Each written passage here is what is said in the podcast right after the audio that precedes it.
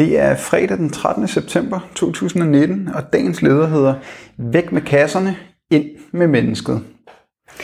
VIVE, det Nationale Forsknings- og Analysecenter for Velfærd, udgiver årligt en kortlægning af de hjemløse i Danmark. Årets version afslører en fortsat stigende tendens i antallet af hjemløse, men peger samtidig på noget, som virker på trods af den stigende tendens rummer rapporten nemlig også det ekstremt positive budskab, at færre unge lever som hjemløse, efter en ellers årlang stigende kurve. Ifølge seniorforsker Lars Benjaminsen skyldes det, at kommunerne har sat mere målrettet ind for at bremse den langvarige stigning i antallet af unge hjemløse.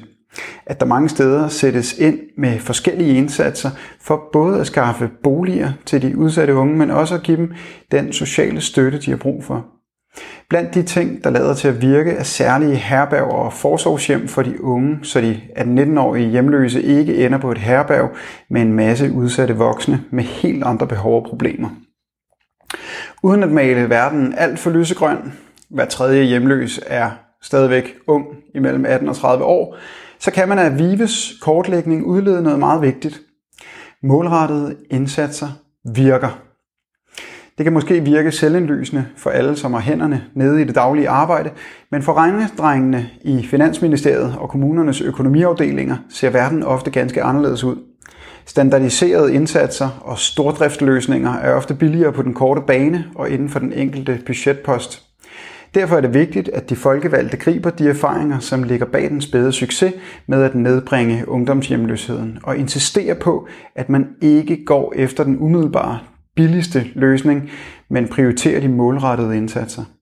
Mød menneskene der, hvor de er, og løs problemerne konkret, i stedet for med spredehavl og symbolpolitik, evigt og altid at klemme den enkelte ind i regnearkenes og den handlekraftige politiks umenneskelige kasser. Det er jo langt fra første gang, at det viser sig, at det ikke er pisken, der løser de udsattes og fattiges problemer. Gang på gang viser erfaringerne, at den menneskecentrerede socialpolitik er det, der virker. Alligevel har pisken alt for længe været politikernes mest yndede socialpolitiske værktøj, mens de rige får i grafodres med gulerodspolitik. Liberalisterne vil gerne fortælle, at de sætter individet i centrum, men faktum er, at deres individualisme presser mennesket ud over kanten til fordel for pengenes magt og systemets indretning til at servicere storkapitalen. Kampen for at sætte mennesket først kan derfor ikke overlades til de liberale. Kun en frihedskamp, der baserer sig på at lade de bredeste skuldre bære de største byrder, og som sætter mennesket i centrum i alle spørgsmål, kan løse tidens problemer. Du har lyttet til dagens leder fra Arbejderen. Abonner på vores podcast på iTunes, eller hvor du ellers hører din podcast. Du kan også klikke ind på arbejderen.dk for meget mere journalistisk indhold.